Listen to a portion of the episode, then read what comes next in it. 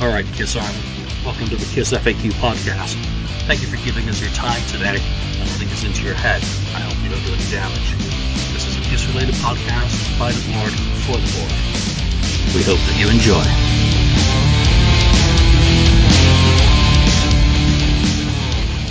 Welcome to episode 109 of the KISS FAQ podcast. I'm your host today, Julian Gill, obviously, admin on the FAQ message board. And there's only two of us Ken, good to see you again. It feels just like yesterday we were driving back from LA, so uh, here we are again, about yep, to talk to about back. about to talk about LA. So, um, you know, let's jump straight into tonight's topic. Um, it is tonight, it, so it feels very strange to be taping at this hour when I'm usually asleep. We're gonna do a recap of the LA Expo, which um, for me, it's the first one I've done in many years. In, in fact, I think it's 1999, 2000 were the last expos that I attended, which was Indianapolis, Keith Leroux's um, shows. Since then, obviously, I got married, I had a son, and since then, I did not want to really be away from him. Now he's a teenager. I wanted to be away, uh, or I'm more able to be away. Um, he's uh, all grown up. So I get I get to get back out there and do a few things. What about you? Have you gone to expos in the past, or was this a one-off? Since on the West Coast, I guess they don't do them as often as in the Midwest and on the East Coast. If there was an expo, I think they had there was a California Expo at one time. I don't know how long ago now um, it was, but uh, I think I, I, probably I don't know what happened at that time. I, I, think I probably had a conflict or something. I couldn't go to that. Um, but uh, I knew about all the East Coast ones, and and I was, you know, I was going to go if possible. Uh, um, but East Coast was, it's kind of a long way to go, across, all the way across east to, you know, west to east, and uh, I didn't know if I was going to, you know, spend the money to do it. So I was hoping for one to show up, and hey, finally we got one, and I wasn't going to miss this one. No, absolutely not. I mean, for me, Indianapolis has always been kind of my gold standard in expos because it's the only one I've ever been to, so I have nothing to measure it by. I know New York, New Jersey does do a very good one. Um, yeah. You know, and I, I was actually, I think, trading a few messages with Keith last week, you know, you know about what's going on with Indy maybe this year, but it looks like touring's going to interfere interfere with that uh, schedule. So we'll have to wait and see. I would, uh, you know, drop the dime in a minute to do Indy again, just because it was so much fun all those years ago. So let's get into it. I mean. Uh, obviously for both of us, it was a kind of exciting thing to do. I, I did a road trip. I do not like driving long distance, and to get in the car and hit the I five down to L.A. You know, we had to be out early, and mm-hmm. because we were both doing the meet and greet with uh, Peter, the private one, that evening, so we had to get down to Los Angeles quite early. I got to say, I enjoyed the drive. It was over in a yeah. flash, which was quite amazing. Yes, um, yeah. I'll, I'll, t- I'll, tell everyone straight up. You know, last week on the Kiss My Wax Facebook page, they were talking about you know how Tom had finally managed to get a copy of the Burns Media Rock and Roll Over radio special. Oh yeah. And that is what we actually listened to in the car going down. I had had it for quite a long time and never listened to it all the way through. And what does strike me about it is number one, it is an extraordinarily good radio show. And there are bootleg copies out there um, that are not perfect sound quality. Uh, mm-hmm. you know, because you're going to have to pay if you want to hear it. But you know, we listen to that, and you know, it's interspersed with a lot of very, obviously, very good music from Destroyer and Rock and Roll Over. But the one thing that really struck me when we are listening to that is Ace and Peter are absent. I mean, what did you get out of that radio show, and uh, what did you think of it? Well, yeah, I was I was happy to listen to it because uh, I had never heard it before, and uh, and I know I've been looking for it to to try to find a vinyl to uh, to to buy, and uh, it's it's it's you know it's escaped you know my my chances, uh, and I think it's pretty darn. It goes for a lot of money anyway. I don't know if I would pull the trigger and buy it anyway, but I'd never heard it before, so I was when you said, "Hey, we got this to listen to," I thought, oh, "This is gonna be good."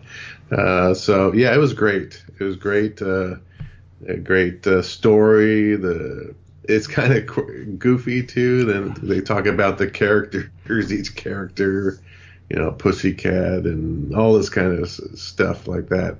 But uh, I really enjoyed it. The clarity, the the recording of stuff was great. And like you said, there was no no Ace, no Peter, nothing, no no interview.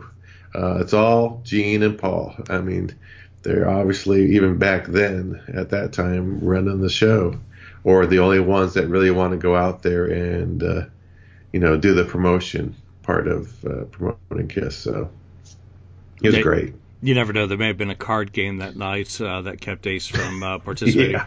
You know what I do right. love, and uh, I'll see if I can punch it in later if I remember. Is uh, I think it's Susan Moano. Is uh, Peter Criss? Thinks he's a real pussycat.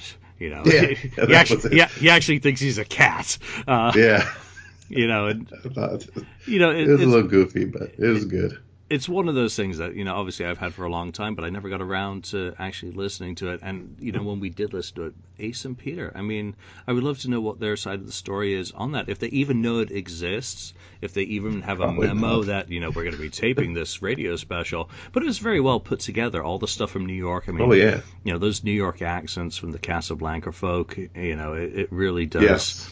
Kind of bring it all back home to the East yeah. Coast side of things. So that was really fun the other fun thing was to torture you with 40 minutes of Elder rehearsals, and you know, I, I, I'm I'm just sitting there going, well, this is them working on the song as it develops, and you know, each track is like a like a very minor development in that song. So, you know, I was like smiling, you know. Then it gets to the end of it and I'm like, okay, well here's an unreleased instrumental. And, you know, you had to you had to pay a bit of pain to get to that point, didn't you?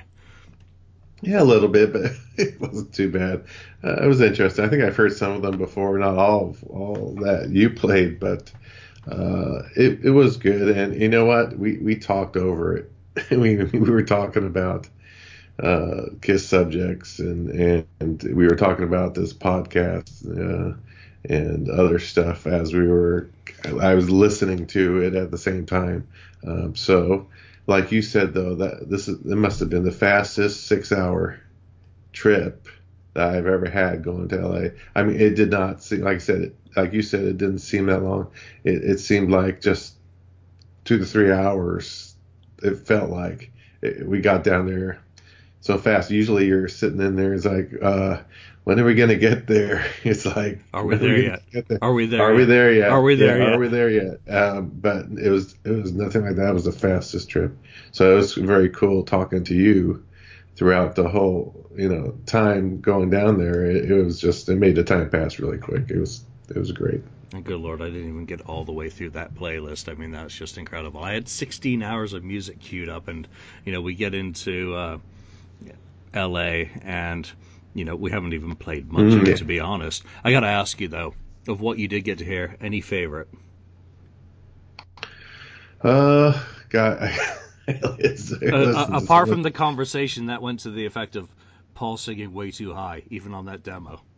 Oh yeah, yeah, no, yeah, those demos, uh, the the Crazy Night stuff, uh, that was that was cool actually. Hearing it uh, more raw and uh, and not so polished.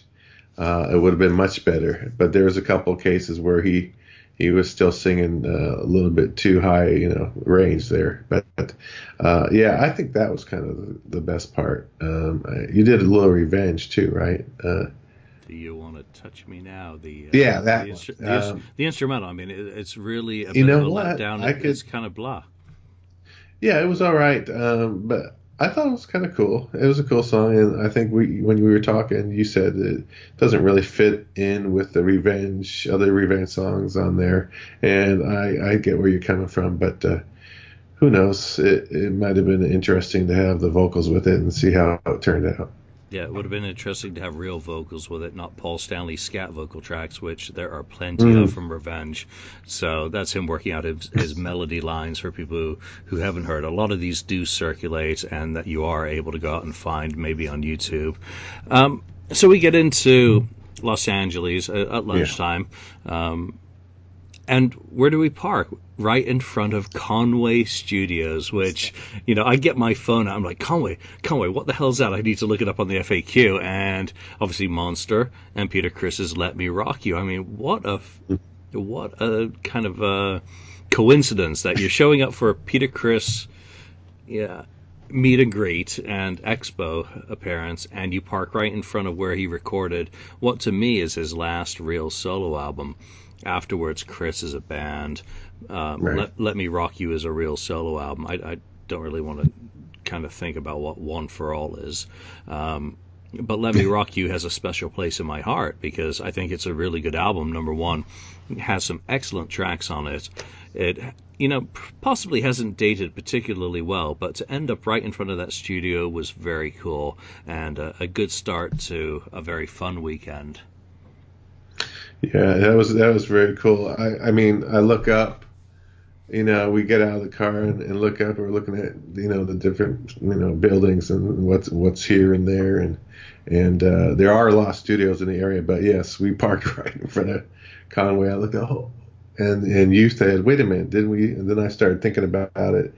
Oh yeah, yeah. I think Kiss did something there, or you know, something like that. And we both took pictures of the uh, the uh, actual uh, you know Conway Studios. Uh, um, what do you want? It was painted on, I think, the side of the the wall there, the the name of the studio. So, but that was kind of weird in the way that we ended up right there. But that was cool too to see that. So th- this is kind of neat from, uh, I-, I guess, a visitor's perspective to Los Angeles. That there are so many Kiss-related landmarks in that city. There are so many music-related landmarks that it, you know, if you, if you have the time to go, I mean, we didn't even go to any of the clubs. I mean, along the strip, we didn't get to, you know, Whisky, Starwood, Rainbow, any of those sorts of places. And the city just oozes music history, you know, from from our era, I guess, which you know, Yeah. when we're just touching on a little Peter Criss recorded "Let Me Rock You" or someone "Let Me Rock You" at that studio, it's like, well, what about the rest of the history of the city? So very neat mm-hmm. from that perspective. So we hung around for a little bit, and Friday evening was the Peter Criss meet and greet. So we headed over to Raleigh Studios for that first one, and you sign in, get through the gate, and go to. I, I think it was in the chapel. I don't remember the exact name of the actual hmm. venue, but up the stairs and you go, and it's a little like almost a private cinema in in a way. That's Yeah. k- kind of downward facing step stairs. Uh, grabbed a seat, told not allowed to sit in the front row. That's reserved for celebrities. And I just kind of looked at them and said, "Well, We didn't know who. I'm here." Uh, yeah, Julian. you know, so grabbed a seat on uh, on the end, and they actually turned out to be very good seats. It went for everything that came later, but I, I, I think what was really cool was Peter was held up in traffic. You know, here, here's like an Ace Frehley story. P- Peter will be here. People are starting to filter in. I think 65, 75 people turn up, and they announce, you know, Peter's just a little bit delayed. Um, I chimed in, I think. Uh, that they should probably queue up one for all to play for us while we wait, but Yeah, uh, right. it, it, it never did come out. Uh, what do you think of the guests who showed up? Because I don't think Peter knew that. John Five, Rob Zombie, Steven Adler, uh, I think Rob's wife were going to show up. Yeah, that was that was really neat. Um, uh, they came in from the kind of the behind the stage, the side door behind the stage, and and came walking out like that looks like that's wait a minute, that's Rob Zombie. and then here comes the other guys and and John Five, and then uh, then and then you know S- Steven Adler comes out. Well, I think it was the was he the last one that came out. Yeah, he was the Uh, last one. He's like, "Thank you so much for coming to see me tonight." You know. Yeah, yeah, he was he was hilarious. Um, so that was kind of a surprise, and then we realized, okay, yeah, that's why the front row is we couldn't sit in the front row. So it's celebrities, and we're not.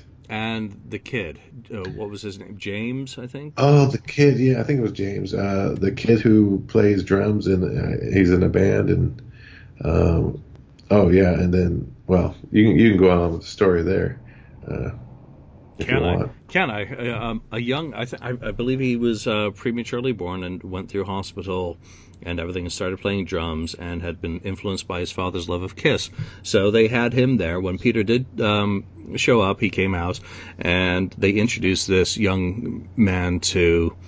Um, to Peter, got a massive hug. He told Peter about his story, and it, it was really, really touching. Um, very cool to see such a young, you know, kid yeah. explaining to Peter how important Peter was to him and his father. So you've got the generate the cross generational bond again that so many people represent in Kiss audiences, doing it for Peter. And uh, Peter was really touched, and you know it, it, it was very cool from that perspective. Uh, so they, you know, they were front of the queue to go in for the meet and greet afterwards. But you know what was really neat was, you know, Rob Zombie has plenty of you know Kiss connections. Obviously, back with I think it was the 2006 Rock Honors, he was part of the band that did God of Thunder with Ace. So uh, John Five, who was there, um, you know, while we were also waiting, in, instead of playing One for All, he did a Kiss trivia section. You know, he just got it, got his phone out and started googling Kiss trivia and throwing out questions to the audience, which I gotta say, I did atrociously on some of them. I was rather embarrassed. So, um, you know, a, a, lot of people were, you know, bang on with the the correct answers. Um, mm-hmm. But I think the the most important thing, well, uh, just one more thing on John Five is obviously he has done some work with Peter Criss on some new music uh, that's been spoken about over the past probably five years or so. Um, done guitar work, and what was mentioned when Peter came out was that Peter brought the music with him. So, you know, from someone who always likes new Kiss related music, regardless of what we ultimately review it as, you know, it's give it to us. I'm I'm like hell yeah, I'll I'll take a, yeah. a, a Peter Criss rock album any day of the week because of his voice. Uh, he's got a great rock and roll voice yes. in, in a Bob Seger vein. Well, so just lay it out there. And to know that he'd brought music with him is just, I, I, think, absolutely fascinating. Who knows what will possibly come of it, if anything? Peter may never get to the point where he's ready to release it or feel that it's worthy of release. Maybe he's just doing it for himself. But just to know that there is a grain of hope yes, for new yes. music from the Catman was very appealing to my ears. Yeah, now, I'm looking forward to it if he if he ever gets it out. Um, I'm hoping, you know, that uh, these these demos or whatever he had, he brought with him uh, to for John Five to hear uh, that that they actually say, okay, well now let's let's actually do something with them and maybe you know start recording you know, some final, you know, s- turn them into real songs and make an album out of it. Yeah, and that's what I don't know what the state is because I, I was under I the impression that John Five had worked with Peter already, mm-hmm. and maybe he's wanting some overdubs. I believe Richie Scarlet laid down bass for that. Um, mm-hmm. So mm-hmm. who knows? I, it, it's a distinct possibility. We'll mention a little bit more about that as we get into yeah. the meet and greet itself. But John obviously played um, and wrote on Paul's Live to Win, I believe. So okay. you know, it's a very incestuous family, the Kiss family. you know, they, they, do like to work with a lot of the same guys. So, um, do you remember any of the song titles yet? I remember Hard Knock Rockers, which is or Hard Knock Rockers or Hard Hard Rock Knockers, something like that. It yeah. was one of them. Uh, he mentioned, um, and then there's another one I do not remember, but it was a is another innuendo type song title. Because um, he, he said that those titles uh, a couple of them right after I met him because I asked him and I know we're going to get into this real soon but I had told him I said I'm looking forward to hearing your your you know the rock music that you were working on. And he goes oh yeah yeah. And he goes you know, I brought. He said, "Yeah, I brought the songs for you know John, John Five to listen to or whatever." And I thought, "Oh, okay." And then he he rambled off the couple of song titles, and one was "Hard Rock Knockers" or "Hard Knock Rockers," something like that. And the other one, like I said, I, it slipped my mind now. I can't remember it, but uh, so that was very cool to hear that he's it sounds to me like he's to do something with this music. Oh, I hope so. I think one of the other ones may have been uh, Walk on Water or something to that effect. That sounds right. Yeah. Yeah. So, who knows? Um, but you know, everyone out there, Peter Criss, new music possibility. Who knows? We'll see. Let's get into uh, meeting Peter. I ended up in a really good seat, I gotta say. Uh, we got there early, and I just plopped myself down on the end of the row when I overheard them saying no one in the front row. And second row seat, you know, I get to stretch out my arthritic leg. I was happy. And we get to the meet and greet. Um, actually, you know, Peter Criss, we, we played a vi- they played a video a uh, Oh, that's right. testimonial video, really, which started out with a little bit of documentary about him, and it showed obviously a very, very good 1970s drum solo. Nothing anyone's not seen before, um, but it had been put together, and Gigi had gone around a whole bunch of personalities, and oh God, who who who were some of these people? Uh, I'm trying to remember. Well, it was some of the guys that are already there. Uh, um, you know, like Steven Adler and and some others. And I'm trying to remember the other guys that were there. Um, there was a guy from Nate uh, the, from- the Voice. Yeah, there was a guy Nate. from The Voice, right? Um, and uh, God, I can't remember them all right now. I'm trying to recall them. I'll probably think of them later. But uh, yeah, they, they had a, a number of celebrities uh, or drummers. Uh, the guy from uh, Dream Theater, drummer for Dream Theater, is another one. Um, so yeah, they had a bunch, and they all had something to say about Peter. That you know he was a very big influence on them, on uh, on their drumming uh, or getting them into drumming, or they got into Kiss or whatever. He was the drummer. That that it was he was their Ringo. Uh, one of them said, I believe. So, Yep. and Yeah, and- Corky, Corky Laing from uh, Mountain. Right. Right. Yeah, that's right. He was very cool. Um, and then, uh, but like you said, they were playing the other videos, uh, some you know live stuff from, I think the one from Cathology, you know the the real old concert, uh, the black and white one, uh, which is a single camera shot. But the the really the good one was as they played a long drum solo of Peter Criss, 1976, and from what I could tell, uh, well, I I believe, believed it was 76 because it looked like his 76 costume, uh, based on what how it goes over the shoulder, uh, kind of the point, you know. I think that was Detroit. Yeah, and yeah, it's probably Detroit. So, uh, and I just just watching that, he was so on, and you know, he he was the at the height of his skills, I think, at that time, and you could tell, and he was just totally in sync with his drums, and it was it was awesome to see that, and I think everyone clapped after that part of the video. Uh, Oh, ended. I, it was I- great. I mean, we were sitting in what was essentially a small theater, and it was pretty loud, and it was, you know, projected up on a, a decent sized screen. So, I mean, it was bombastic. It was, you know, you felt very close to it. And Peter, you know, had a tear. He was very emotional. He did a brief Q and A. Derek and I, I think Rob introduced him. Um, and then he did a, a brief Q and A with uh, Derek, who was uh, the organizer of the expo. yes, And and one thing that struck me throughout was mortality. That Peter was kind of looking Yeah. back on, you know, what he had accomplished, and the theme was what we leave behind, and it applies to any of us in whatever we do, whether we're artists, musicians, family people, whatever. It's it really had kind of almost a morbid tone to it, you know, that I, I could be gone tomorrow, and what do I leave behind? And all these folk who come up on the screen, uh, you know, saying very nice things Right. about him, obviously, it, it, it touched him in a way that left him that very concerned about what he leaves behind. And yet, Peter Criss's legacy is secure. You know, there is Oh, yeah. there is no debate on Peter Criss in his prime and what he accomplished and wh- and what he has done. So that that was really you know nice to see, but also somewhat melancholy.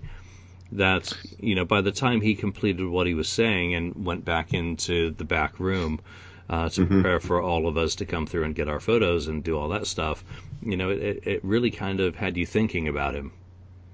Yeah, he he said things like, "I'm not getting any younger." I'm, you know, he said 70, though I what I believe he's 71 or something. That but he he maybe stopped at 70, but uh, yeah, and he he was talking about his legacy. But you know, it's better to get all those videos of all those people and see those videos while you're alive rather than you're gone and they're start then they're talking about you after the fact. So uh, uh, he he's still got hopefully he said he hopes he has a couple you know 20 more years in him, and it sounds like he's going to try to get out more.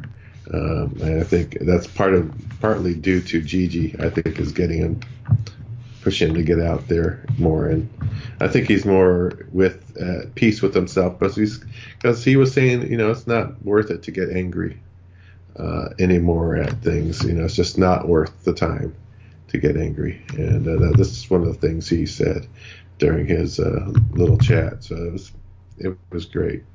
So kudos to Gigi Criss for you know, number one, I've spoken to her a fair bit over the years trying to get Peter for an interview unsuccessfully for a book, um, and that's all fine. I, I, have no bitterness in that. I understand his, you know, point of view and their point of view for not wanting to do unofficial books. Um, and that's perfectly fine. But she is definitely a protector, and that is one of the things that he really did mention uh, to us that you know sometimes people call her names because she stands as the gatekeeper, like Gandalf in the Hobbit movies. You will not pass, you know. So you know, thank God he's got a Gigi, someone who is looking out for his best interests, who knows him better than anyone else, and will take care of him and not let you through to him if she doesn't think he's going to be presented in the best way possible or taken care of in a respectful manner. So I don't have any problem with that. I thought it was very cool that yes. she went to these lengths to reach out to these artists and put together oh, this, oh, yeah. this video. So that was very cool. So let's jump into going back and meeting him. Um, I think I was probably the fourth or fifth person who went through. They had, had the uh, the young kid and the celebrities yeah. go through, and a, a, couple of folk managed to jump ahead of me, bastards. Um, but you know, we go back and they've got um, a lady who'd worked at NAMM the week before, so uh, industry person who says this is what you're going to do. This is how it's going to work. Have all your items ready. Get your poster out. And I had a poster that I was going to have him sign. Uh, you know, have it all ready. I was getting a couple of picture discs out of a, a, package so that they would lay them out on the table. You'd go into the room, you'd get to talk to Peter briefly, um, line you up against the wall and take a photograph with you. He'd sign your stuff, and out you'd go. Next person comes in. I go in, and I'm like, Peter, I, I went pure fanboy. I've met him before. I've met the guys from bands before. It should be no big deal. But after coming off him talking about mortality, I got a bit choked up. I got to say, I, I go in there. I'm like, Peter, all I got to say to you is thank you so much for what you've done in music, the music that you've given me as a member of Kiss. And that's all I really remember saying, and I completely mumbled it all in uh, in my haste, really. And then I stepped around the table to take my photo with him. He's like, "Oh, whoa, whoa, whoa, whoa! You let me stand up first, you know." And we we get the picture. And anyone who's on Facebook and has seen my picture, I've got a massive cheesy grin on my face. I mean, it's absolutely. It sums up my feelings that were going on right then and there that words will not do enough to justify. It was he was awesome. He was so freaking humble and down to earth, mm-hmm. and he was so appreciative. And I did want to ask him any questions. I had nothing to say to him other than thank you very much. I, I didn't want to try and get some piece of knowledge that's been bugging me for years, and uh, let me tell you, I've got a fair few. I would love to have some time with Peter to ask, regardless of whether he could remember. So we do the picture, and then I, you know, Gigi sitting beside him, and you know, I wanted to thank her as well. You know, mm-hmm. all those times we spoke, and again, being the gatekeeper, I wanted to, you know, just express a little appreciation to her, you know, and you get a massive hug from Peter Criss. Holy shit, I was not expecting yes. that. I wasn't expecting him, yes. you know, put his arm around me and take a picture and give me a hug, and Gigi gave me a lovely hug. And then I'm picking up my stuff at the table, and it's like, oh my goodness me, I'm you know, 12 years old. Again, I've just met a star. I mean, how you were standing there waiting. You were next up in line. I mean, I don't know how it looked from your from you. your perspective.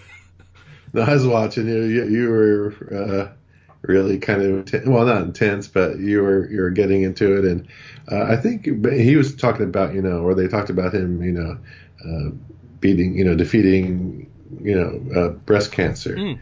And, and, you had mentioned something to, to, him about the cancer too, as a, as as Peter being a role model. You said something. Yeah, that, you know, thank that, you for that. that right? That's right. That was my last thing that I said to him. I, I, said I wanted to thank you for raising awareness awareness of male health issues and having the bravery to step out and uh, admit that you had male breast cancer, which you know you've got to have a massive brass pair to go out and say I have male breast cancer. I mean, mm-hmm. we always hear about women cancer issues and we respect and acknowledge them and do everything that we can to help the fight against them. And I, I told him, men, we try and be tough guys and we ignore it. And he's like, you cannot ignore it. You have to go to the doctor. And if you don't believe him, you got to go to another doctor and another until you're certain. So you know, by then his uh, handlers were kind of like pushing me along to the side. You know, next, you know, the next person's helping, but he was talking, and I wasn't going to walk off in the middle of Peter Criss talking about something that's become very important to him. So, you know, that was very cool. I, I have one of my items here. Obviously, I mentioned the picture disc, but I got my uh, Hysteria box set so the poster came with the Hysteria, yeah. Yeah, that the, nice. the first album promo poster that they put together, I had uh, Peter sign that, and I gotta say, his uh, signature is absolutely fantastic early on in these signing sessions. Uh, he signed a lot of shit. He oh, oh yeah, totally did that. So let's get into you meeting him. How did that go? So after you finally got out of the way, and they allowed me in.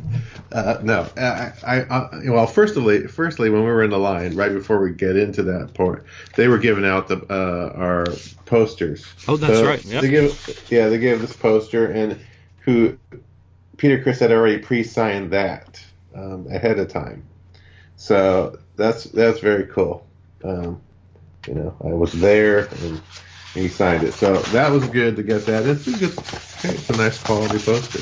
So um, yeah, it's it's it's on very good quality paper. He flew oh. on on January the 26th, I believe, and that evening he signed. I, I think they did 85 of those. I, I think I overheard them Sounds saying, right. um, you know, a few extra other than the 75 people who were expected for the meet and greet. And nice poster. Yep. So that was cool. So I get in there, and the first thing I turn the corner, he's right there. Uh, I think he just got done with you, yes. And so he got up, stood up, stood up, and I, I, went to shake his hand. I thought, you know, you know, you know, hey Peter, and he goes, he goes, give me a hug, and he he, he just wrapped. I'm like, all right, you know. It was a nice, you know, good hug we had there. Uh, so that was great, and uh, and then he got to signing my thing. That's when I asked him. Uh, I, like I said before, I, I said, you know, you know, thank thank you for all the for you know all the music that you've uh, given us. And then I, and then that's when he uh, then I said uh, he said oh, yeah well it's all because of you you know fans you know I wouldn't be nothing without you fans. And then I told him or asked them about the the you know the new rock music that he was had had been working on it, and that's when he told me the couple song titles and said that he was going to, you know, bring that to John Five to listen to. Um, so the couple things I got signed, uh, one of them I put away already. So I got the uh, my promotional uh, '78 uh, Peter Criss solo album signed. That's one of them. Then I got uh, uh, this is a photo of one of the, my Kiss Army packages signed. This photo here nice. that came in. I think I still have tape on the back from when they had it taped up to my wall or something at one time. I'm hoping to get this yeah. one signed on Saturday. Oh, awesome! Oh, I should have gave you one of my things. Anyway, uh, so, so anyway, uh, and then this other one's another one from another. Oh, uh, that is a fantastic. I mean, that is just classic. Behind the drums. Uh, and look at yeah. that autograph. I mean, these early yeah. autographs that he did are absolutely brilliant.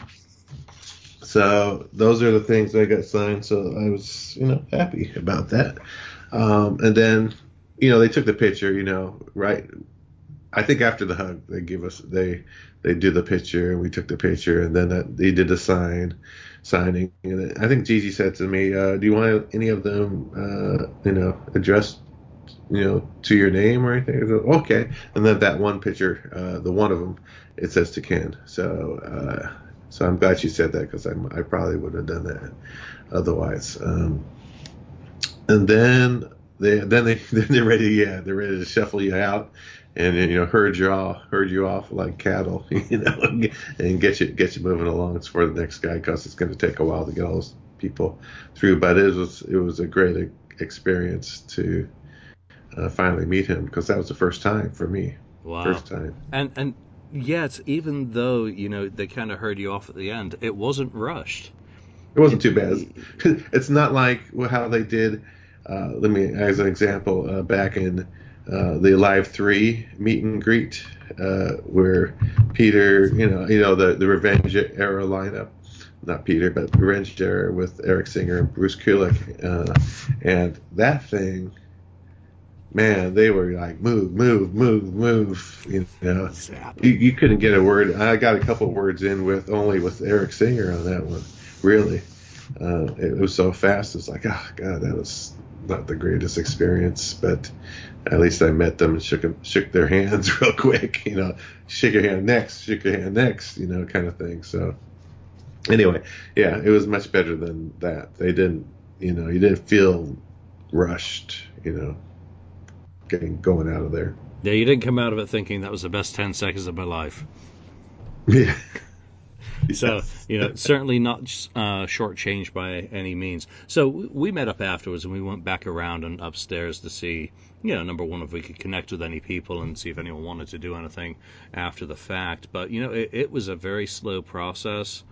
Uh, especially for those people in the cheap seats up at the back who were tardy, you know, to kind of hang around and wait um, you know, one of my criticisms of the event would have been that it would have been great to have like a show playing and on that big screen while people waited.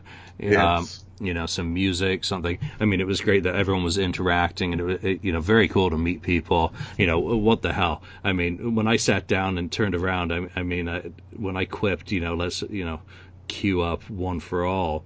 You know, there was an mm-hmm. Aussie guy behind me, James. You know, here's to you, James. Yes, James. You know, yeah. I'm like, whoa, you're James. Hey, I brought a record for you. You know, handed him over the uh, the Hard Luck Woman single from Germany. Uh, you know, a Facebook transaction. You know, so there there were a lot of people. You got to interact with people who was sitting next to us. Uh, Carol Rockhead mm-hmm. runs a great you know blog, does a lot of the events. So. Carol's Rockhead blog. Uh, check it out on Facebook. You'll get the link to it and his, uh, I believe, wife, uh, Marina Hendricks. You know, so th- there were people who I recognized looking back up through the audience, and I'm so bad with names, so I do apologize. I forget a lot of your folks' names, but you know, a, a Dan. That that, that that's where we hooked, hooked up with Dan, and yeah. you know, after the fact, uh, we got together with him in the bar back at the Hollywood Historic, the Edmon, um, which was yes. a, a grab some dinner, and he came over and we had some drinks and got the first viewing of the Eye video. So Dan, you're very special. Oh, yeah. You you got to watch that in the bar while we had some drinks that night. But you know, the meet and greet I think was worth every cent. There are some things that I would do a little bit differently. I would, uh, you know, again, I would I would show some um, video while everyone waits, play play up some music, maybe put on some rare stuff uh, for people to not really get a mm-hmm. chance to try and bootleg. It's just not going to be good enough quality. And same with the video. So, you know, hopefully the video that they showed for Peter, the testimonial video, will show up on YouTube or they'll, you know, release it right um, on there because you know it, it, was fun. It wasn't too deep. It wasn't complex. It wasn't anything other than nice and respectful of Peter. Um, I think I'd also change, and, and we talked about this more in the context of the actual expo itself the next day, which we'll move on to in a moment. Mm-hmm. Is at this point they should have been handing out autograph books, so that you could. Oh yeah. Remember the '70s how you used yep. to be and, and 60s for that matter used to be able to buy like so a little four by six size or you know three by 3 or four by four square book yeah. with the LA Expo You know, just like the poster on the front had the cover of it. yeah. I mean, come on, you could have gotten Rob, uh, John Five, Rob Zombie, Steven Adler autographed in there from the event. I mean, it could could have been kind of cool from that perspective. memento. Yeah, memento. You know, just like in the old days. So, you know, those are a couple things that I think any expo organizer could possibly think about doing. It doesn't cost much to have little booklets made up with a nice cover for, with your expo artwork and just somewhere for people to sign. You can take notes as well on it. I mean, Ken Sure. could really have used one to have written down those song titles, especially that third song, Exactly. which you still can't remember. Um, because fuck yeah, I I didn't even ask about new music, did I? You know, I was just all fanboy at that point. So, um, Dan, you're out there, get in touch because it'd be great to see you again if, if we're ever able to. That was a real fun evening at the historic. Didn't stay up late. Early start the next day, so let's get into the expo, which was Saturday, and obviously we're up early because doing a dealer table is something I have never properly done before. I think I had a table at Indy. I don't remember. It's so long ago. It may have been Mike had a table and I was just carpetbagging on it. Um, I know I made up some Kiss FAQ booklets way back then. So we get there. I think we're the second in line behind a U-Haul, and in we go. Uh, they haven't even opened up yet. They say it's uh, it's eight o'clock, not seven thirty. They're all wrong. So, hanging out. I, I gotta say, those guys who we were with, the first people going in, that is one of the most horrible kiss stories I've ever heard. That uh, one of the main dealers um, of merchandise at the expo was a brother who had lost his brother, and they had collected a massive collection together. And now that his brother had passed on, he essentially wanted it gone, except for some, you know, stuff of uh, deeply personal value. So, Yeah. you know, the one main seller uh, ended up being the one main seller, the vendor, um, had had an atrocious story attached to it, and I, I was very touched by that. I, I mean. I, I, I- can't fathom what it means to have had that growing up and to get to that point and to want to sell off a collection like that. But uh, it was pretty heavy. So Yeah, it was. It was. I'll just say, it was. It was a huge collection. Now it was. It was mostly what he was selling is mostly the Spencer stuff, um, uh, but uh, he did have some cool stuff. He had shirts too and some other things, and he had all the you know the busts. Uh, he had the slippers. He had the the the, the dolls, the action figure. I mean, he had all that stuff. All right, and. Uh, and uh, you know, I, I think his brother was a big collector. Now he did have that love gun standee, yes, original love gun. You know, the full size figures of the of Kiss from the love gun cover, which was cool. I think he did finally sell it to somebody, uh, but you know, someone would have to come back in a truck or whatever to pick that up. It's not going to fit in a little economy car or anything like that. So uh, it was cool. He, I asked him. I said, uh, so it's mostly newer stuff, and he said, yeah, he's he's just keeping the the real vintage stuff. He didn't bring out. He's just getting the the newer uh, Kiss merchandise to you know sell that off. yeah. So so I mean, we got got to choose where the Kiss FAQ booth was going to be. Mm. You know, I walked around that room. I'm like, I want that spot there. You know, Plug. The power plug and somewhere for me to put my key lock on for the laptop. I mean, that that was all I cared about. I, I didn't want to be next to the electrical block. I mean, when people came through that front entrance, they were going to see the FAQ banner anyway, and either say, I'm not going into that fucking corner of the room, or, ooh, I might go there later. So it was going to be 50 50, black or white. You're either going to come over and say hello, or you're going to avoid me like the plague.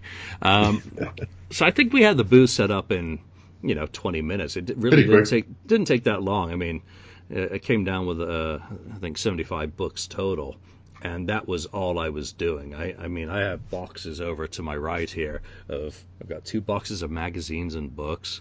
I've got a box of CDs, and then I've got five boxes of LPs behind me that I was gonna do. That would have sold though. That Oh. would have sold. Yeah, I mean, I ag- again, one of the criticisms of the expo is that there weren't enough vendors, and Yes. you know, classic merchandise. My CDs go you know they're all Japanese and Euro and bootlegs. Mm. So I don't wow. know I don't know about that. I think people would have really liked them. The magazines are all Euro and Japanese, so mm-hmm. they would have done. I'm pretty sure they would have done well. Plus the rock ones uh, mixed in, and of course the LPs are primarily alive and elder, but you know some good Peter Criss stuff mixed in you know, I, I, think I could have done well, and I'll hold on to those in hopes of a future expo event where I can, you know, drop ship them to a location and actually go out into a table. Yeah. So Tim shows up at eight and mm-hmm. immediately put him to work signing books. I, I, the first thing I really wanted to do was get him to sign all the books that we had with us, so that when people did hopefully come to our booth that we could uh, talk to them rather than sit there signing them and you know kind of half listening, half focusing on and doing a signing, so that we've got everything signed, and also in case there are any leftovers, so that we've you know it's it's all taken care of, we're all done. And it, it was fantastic to reconnect with Tim. You know, I haven't seen him in years. We went to Paso Robles years ago and met up there. It was the first time. Everything else has been online, so as two guys have, who have done obviously the Gene Ace Peter Paul book and the Odyssey one, it was great mm-hmm. to be in person, shake hands, and you know do the do the in person thing. Um, just lost my nose, so where the hell am I? Uh,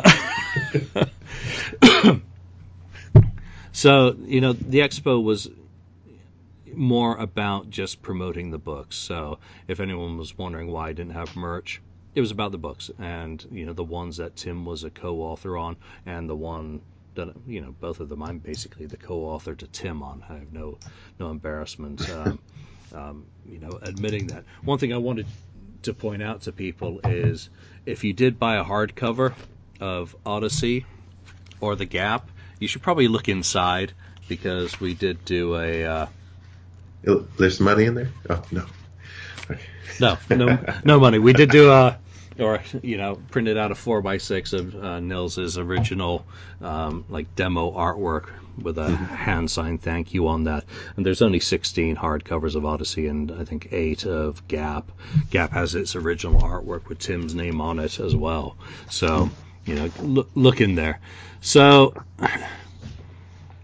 you know, number one, I, I, think the most important thing I want to mention from the expo day is thank you to everyone who stopped by the KISS FAQ booth. We had a hell of a lot of people come by and say hi. Some, you know, said, I'm so and so on the FAQ message board, Harley Quinn. Thank you very much for coming by. Yes. it was an absolute pleasure to meet you.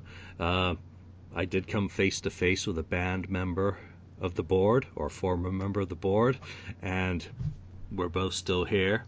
It is a board realities. When you say band, not band as in rock band, you're saying band as in gone. As band hammered. So, okay. former member of the board. So, someone who I have yes. banned or who asked to be banned, I think is more appropriate right. in this case. asked to be um, banned. You know, it, it is number one, that person went to a Peter Criss expo you know, so real life is very different than how we experience things online necessarily. Oh. And I got to say, everyone who I met who I recognize either from my Facebook page or from the FAQ message board was absolutely awesome. I mean, mm-hmm. w- one of the high points of the day for me was Mark Cicchini and Tommy Summers. Three sides of the mm-hmm. coin. I mean, these guys came over, introduced themselves. Obviously, I didn't know who they are, and yeah, you know, they're like long lost brothers. It's like shake a hand, and I could sit down in a bar and talk Kiss and music with these two guys any mm-hmm. day of the week. There's yeah. no stress, no no drama, there's no nothing. You know, it's like that whether you do a podcast or don't do a podcast. Mm-hmm. You know, it, it doesn't matter. At the end of the day, we're all Kiss fans, and when we meet, we should all be able to do that. I mean, I, I want to get your perspective on the on the booth. I mean, how was it? You were, you know, giving me a lot of very useful assistance, and I do appreciate it, and want to give you a shout out right now, Ken. You know, thank you very much for all the help you gave us at yeah. the stand. It, it, was very cool to have you there, even if you uh, did go out and buy the cool shit first. Yeah, well, yeah, that's what I did. So, yeah, even though I wasn't allowed to handle money transactions,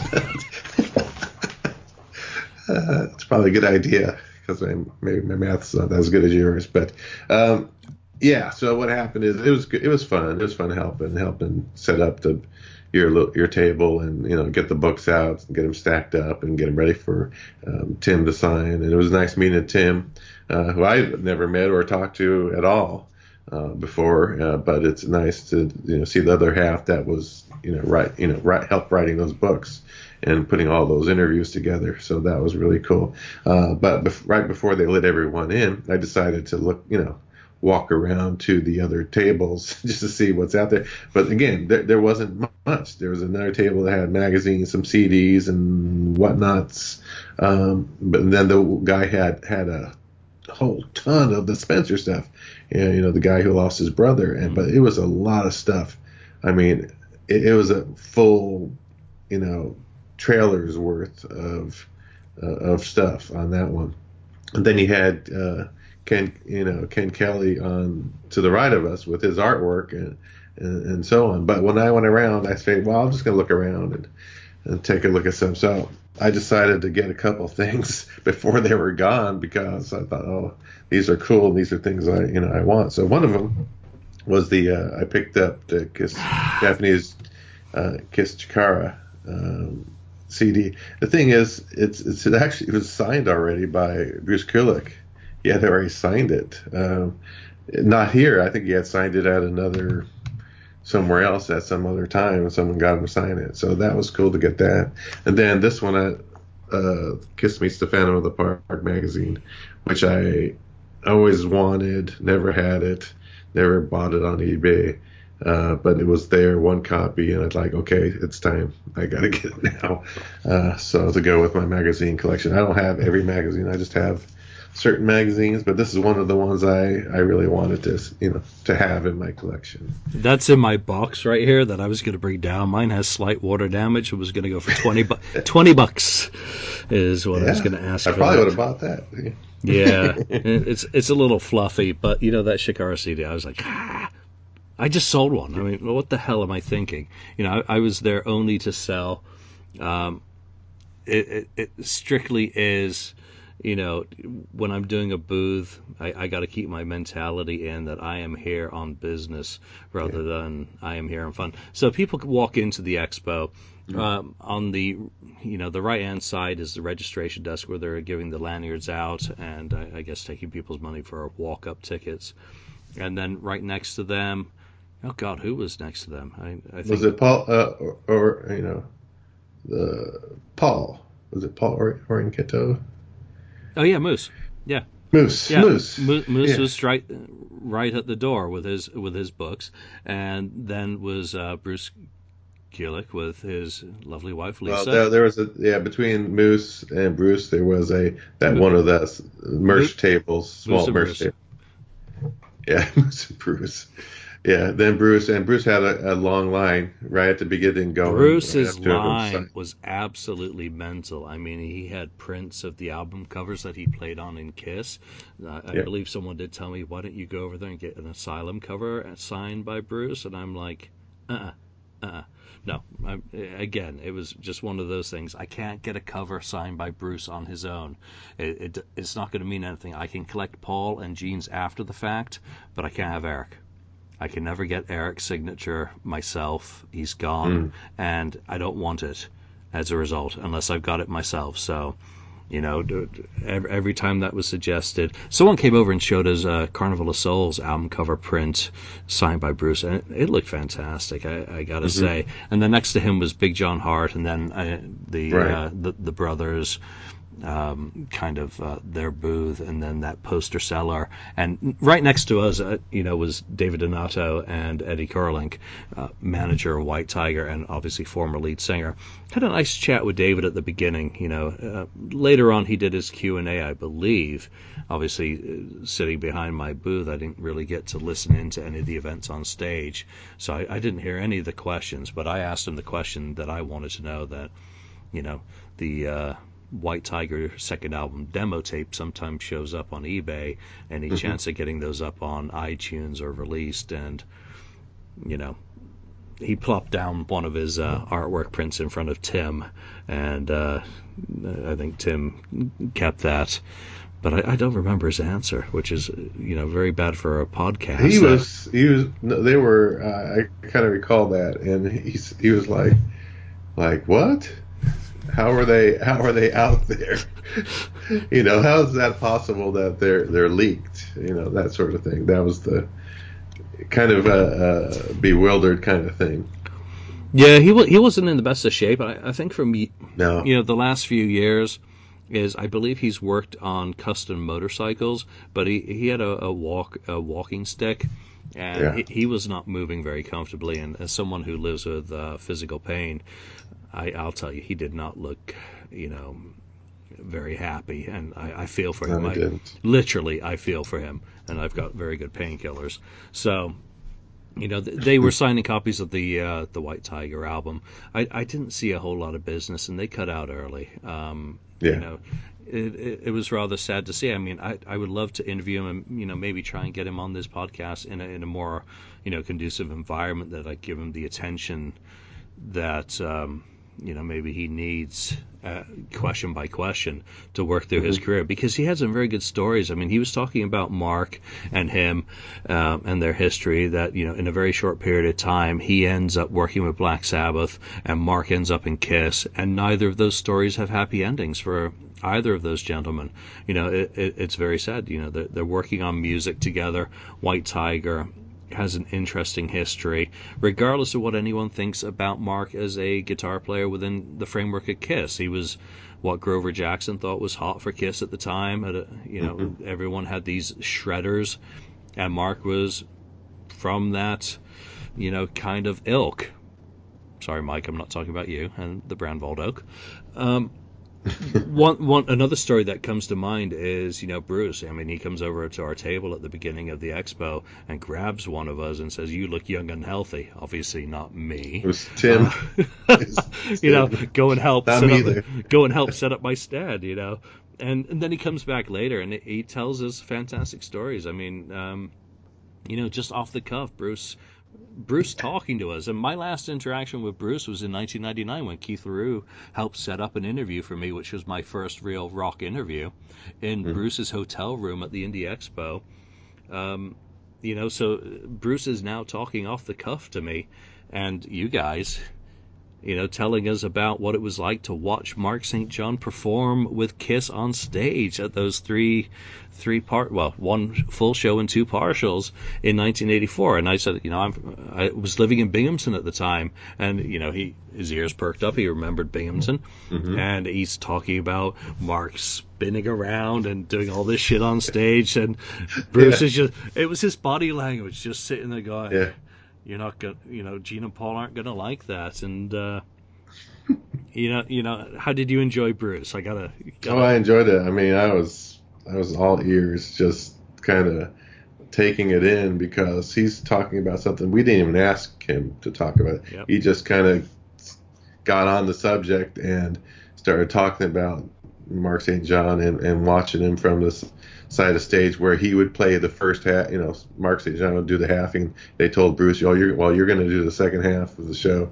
Um, but he remembers, yeah, sitting on the side of the stage and and watching Mark do some crazy stuff and kind of trying to somewhat upstage, trying to upstage Gene or or or you know, and Gene and Paul and and Bruce just knew based on you know these guys are already stars in in their own right. You know, uh, you're, you're and you're trying to upstage them, and they're trying. You know, they they were nice enough to give you this.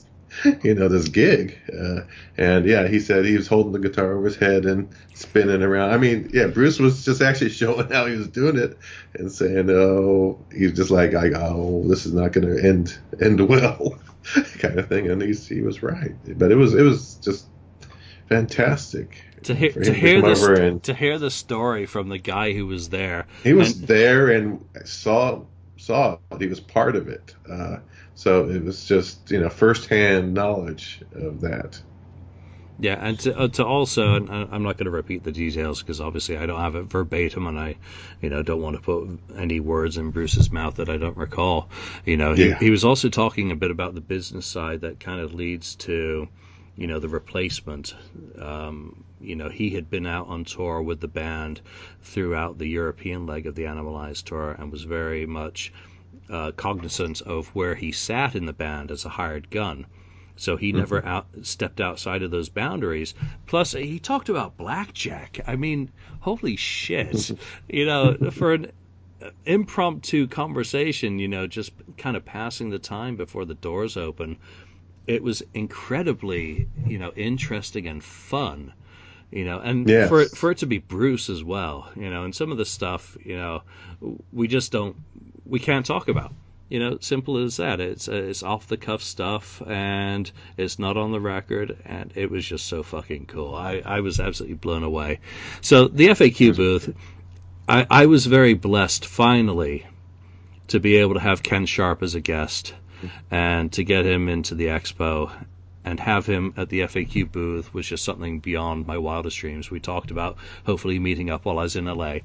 I've I've known Ken for many, many years. I, I can't say I've, I've known him back to the fanzine days because I simply don't. But, you know, we've had a lot of conversations over the years. We've traded a lot of emails. We do similar sort of work. We have similar interests. And to finally get the chance to meet him, I mean, it was immediate hug. And it, it was just absolutely fantastic to bring him into the expo, have him at my table, and have you guys, I mean, finally, Tim and Ken in the same place. Mm. Because so very similar in so many ways, passionate about the history. Tim does absolutely incredible interviews with people, so Ken has set a gold standard in those interviews for so many years, going back to Goldmine and before. All the fa- again, all the fanzines that I read after the fact. So we were very lucky, and I think one of the best moments that came out of that for me was when Moose ambled on over, and all of a sudden you have Ken Sharp, Moose, Tim, and me getting a photo op, and That's awesome. you know Yeah. when I when I got back from uh, L.A. and for people who are actually watching Oh, this wow, rather than already- listening, I've already gotten myself a little, uh, you know, four by four by five by seven. So we'll start at the top. Here's me and Peter, obviously cheesy grin. You can see the real one up on Facebook, and then you've got me and Tim holding our books. Uh, he's holding Odyssey. I'm holding Gap. And then, I mean, this is one of the coolest ones, and it is Ken Sharp, Moose, Tim, and me. And, That's awesome. You know, this is going to hang over my desk. And by the way, Ken, at the bottom, you and me. Oh, I You- made the list. I you- made it into there. You, you made the A list. You know, that's going to hang above my desk um, where I had a picture of Ace that I'd gotten Okay. from uh, a, a, a chap at a uh, radio show uh, appearance that Hmm. Ace did in the city years ago. Oh, up, on, yeah. up on my wall is going to go that.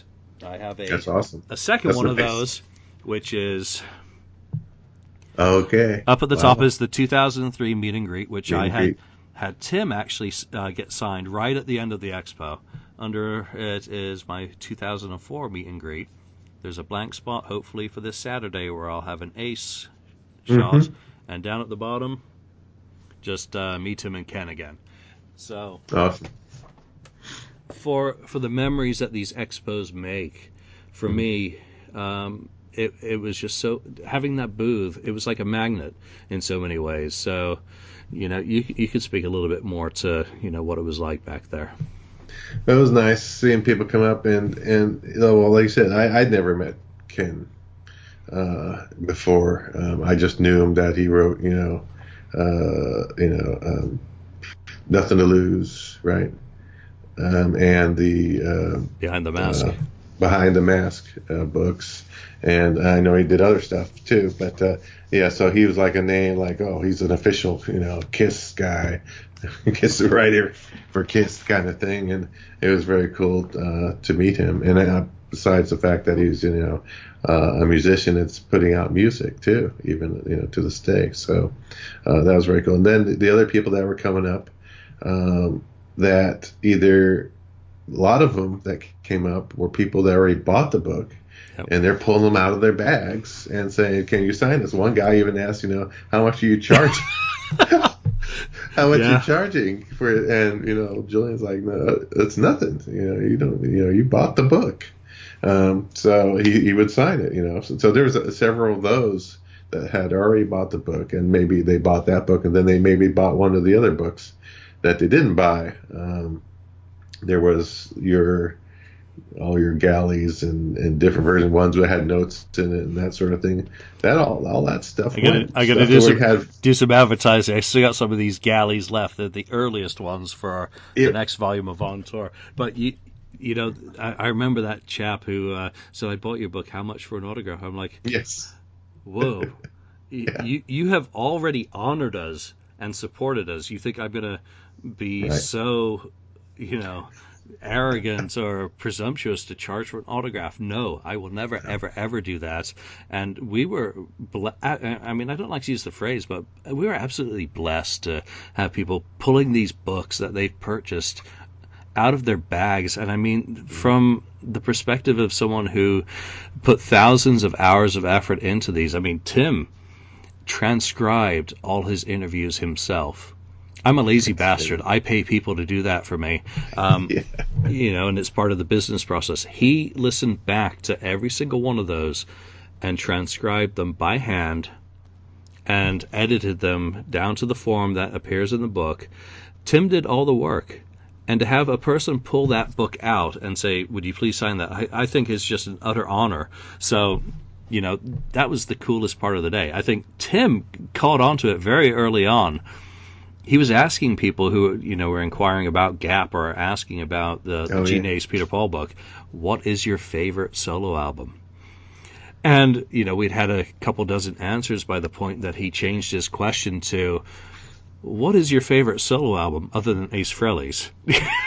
I, I, mean, it was just you know one one of these moments. Uh, yeah, everyone said Ace, Ace, Ace, Ace you know, so then we had to qualify the questions. So, you know, it it it, it, it was fantastic from that perspective.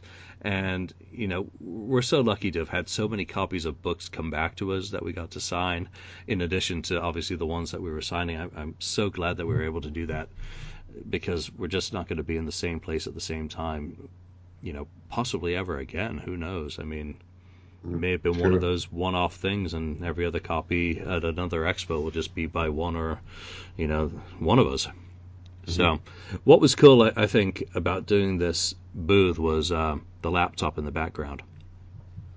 Yes. I never, I never want to hear "I" again. So for for any anyone who was not there, before the doors had even opened, I think that it had played about 15 times. The I video was played. And there, and at points I was stopping it. You'd get 45 seconds, or if you're lucky, and I was signing an autograph, uh, a minute and a half, two minutes. And some people didn't know; they didn't even realize. Uh, remember, we had a debate with someone. I've seen that before. Oh no, you oh, yeah. haven't. You know, no, no you haven't. we think you're probably thinking Solid Gold or you know Studio 54. Um, yeah. And and then at the end, someone came by and said, "I hear you've got the I video. Can I see mm-hmm. it?" And so we played it. I played it for you know Dan in the bar. I played it for you in the meet and greet. You know, and I think James was looking over. Right. Hopefully, you got yeah. to see some of it. Um, you know, it, it was one of those cool opportunities. I teased that I was going to play I, and I did.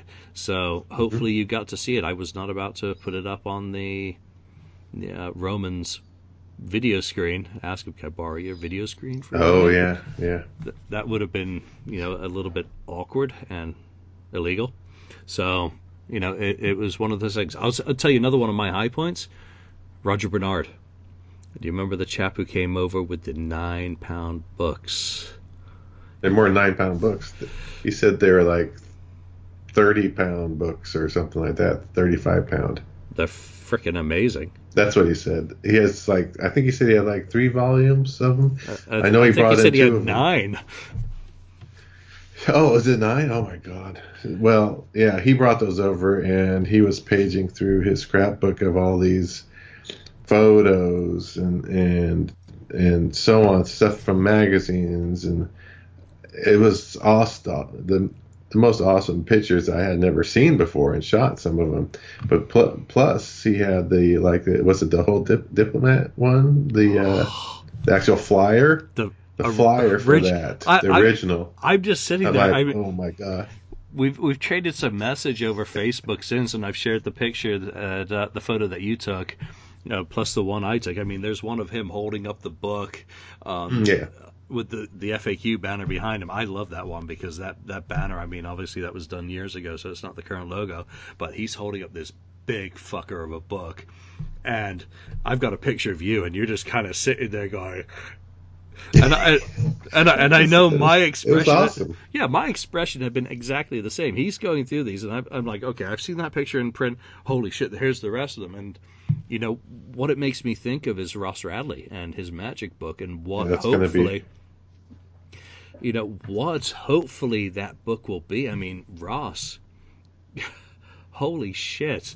You know, if just this small group, and, and was it the Swedes or the Norwegians, the Scandinavians, to They be were there. safe, Oh, were there yeah. standing around going, "Oh my god!" I mean, all of a sudden we don't need. None of us are speaking much English. It's just facial expressions and Roger guiding us through these books, and it was, you know, for me. That again is one of the high points that I've heard of these books. I've seen the video up on YouTube Mm-hmm. of uh, you know kind of flipping through them, but again to see them in person and to have such a passionate fan explaining something you know he's got his passion and those are those. My passion is represented by the faq and kiss monster websites and the books that i published over the years. But to see all these things that fans do was just absolutely amazing.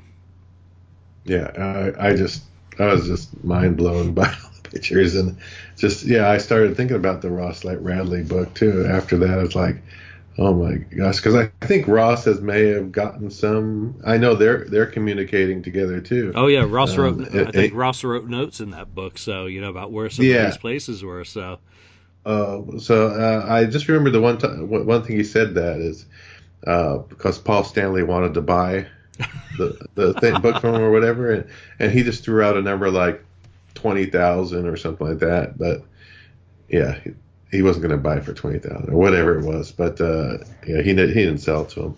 But uh, yeah, he it, ah, it, it was it was very very very cool. I'd love to see all those in some other kind of format, and some of them will probably show up in Ross Radley's book, I'm sure. So let's talk a little bit about uh, disappointments of the day. I think number one, I even Derek would say that there weren't enough sellers there. I think all the fans who were there will say there weren't enough sellers there. You know, I, I think if you're attending as a fan, there'll never be enough sellers. Especially if you've gone to the bank, saved up, you come to one of these events and you've got money. Right. Um, Right. I wasn't buying, so I wasn't so bothered by that, other than not bringing any of the things that I would have sold because it, it would have been a great conversation or haggling. I mean, I had people haggling with me on the books, and you know, Yeah. You know, more power to them. We made some deals. You know, someone says, "I'll take this one, this one, and this one," but will you cut me a deal? Well, what the hell? I, uh, I'll happily cut you a deal. You've got four books sitting there. So, Mhm. my biggest regret is that I didn't get a picture with Mark and Tommy. It, simple, Yeah. simple as that. To have those two chaps, I, I've seen Mike, you know, loads of times. So no offense, Mike. To have Mark, I mean, I respect him deeply because I I know what he does as a collector. Uh, Tommy, I don't know as well uh, his background. He sat down next to me and we had a fantastic conversation, as did Mark and I. I mean, we, we really had good conversations that I, I really hope we get a chance to do in a bar with a beer for me. Whether or not they drink, I, I don't care. As long as I've got a beer, I'm happy. um, I'd been practicing my shocker all day long in hopes of getting a picture so that when they came over, I was ready to go, ah, you know, and, and be ready to go. You know, so I've been working, looking at my fingers. I took a couple of photos with guys, you know, pointing at books.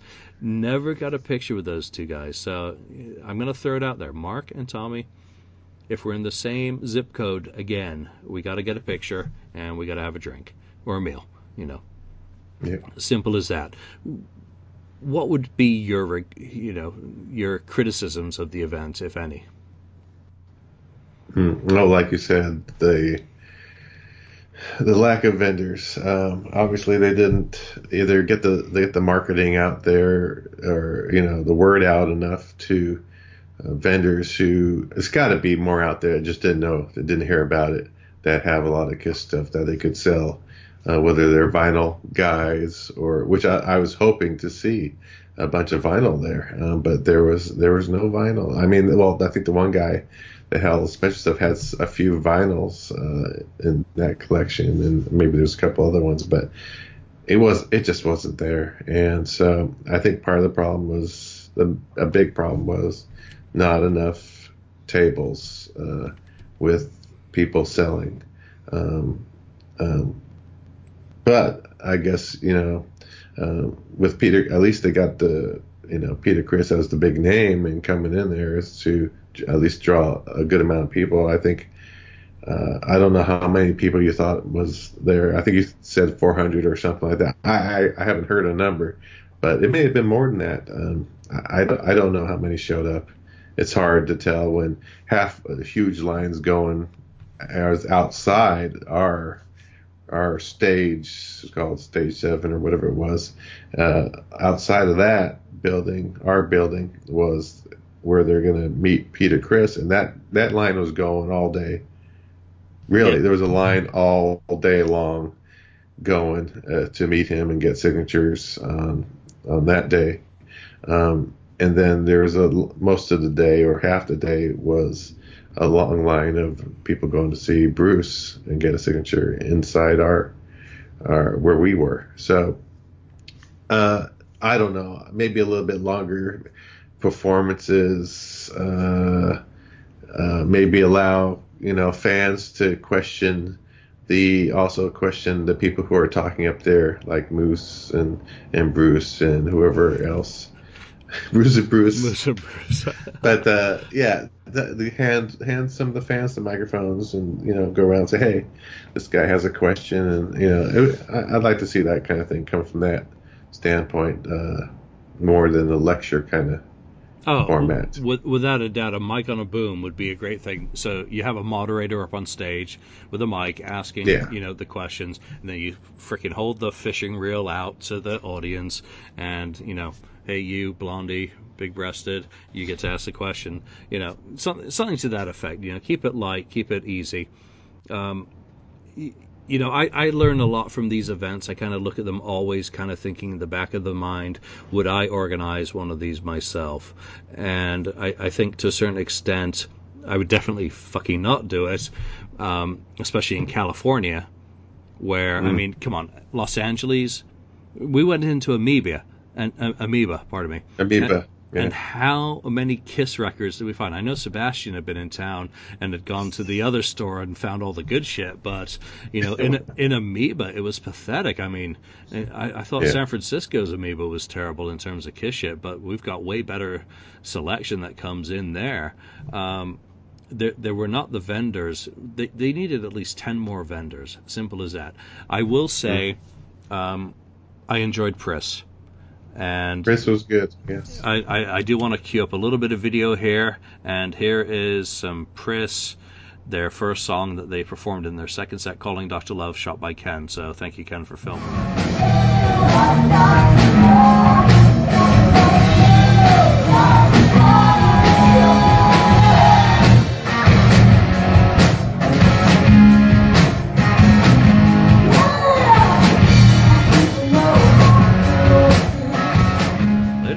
Um, here's a little bit more Priss with uh, Detroit Rock City and Bruce warming up.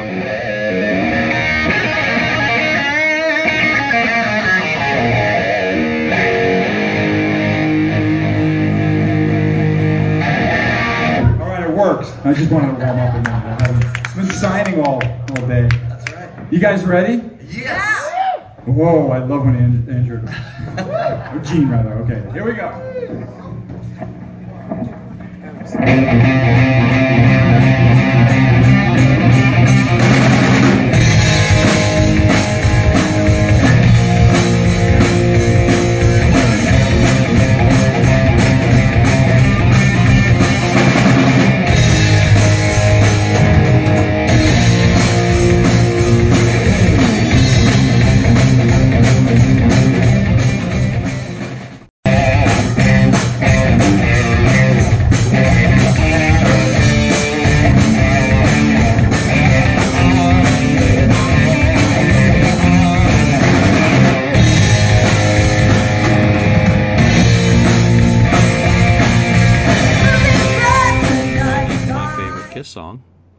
Deuce, a taste of that. Mm-hmm.